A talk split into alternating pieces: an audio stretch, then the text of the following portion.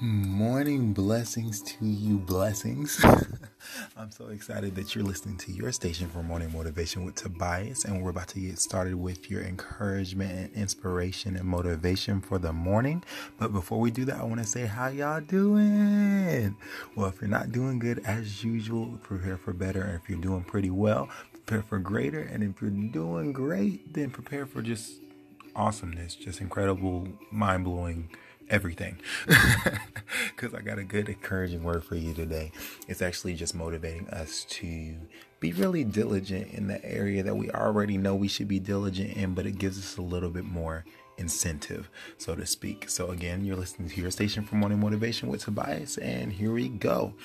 Joshua chapter 1, verse 8 and 9 or verses 8 and 9. I think that would be more the correct way to say that. Um, in the NLT, New Living Translation, it says, Study this book of instruction continually. Meditate on it day and night, so you will be sure to obey everything written in it.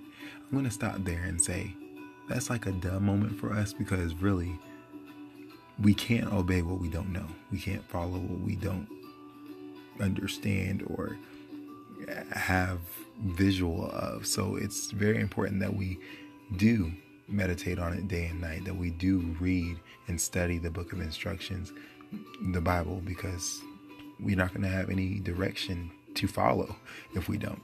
But continuing, okay, I'm going to read that last sentence again. Meditate on it day and night, so you will be sure to obey everything written in it. Only then will you prosper and succeed in all you do. This is my command, God speaking, of course. Be strong and courageous. Do not be afraid or discouraged, for the Lord your God is with you wherever you go.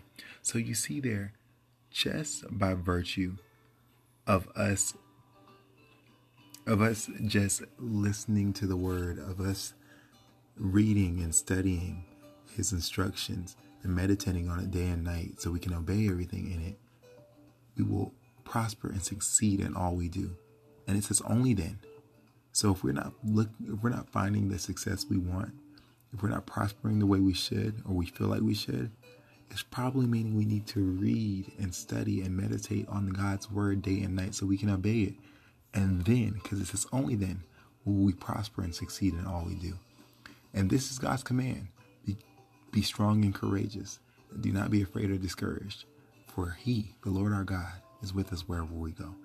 Keep that in your mind and heart today as you venture out to study His Word and meditate on in His words day and night so we can obey Him and so we can prosper and succeed in all we do. Be blessed, be strong and courageous.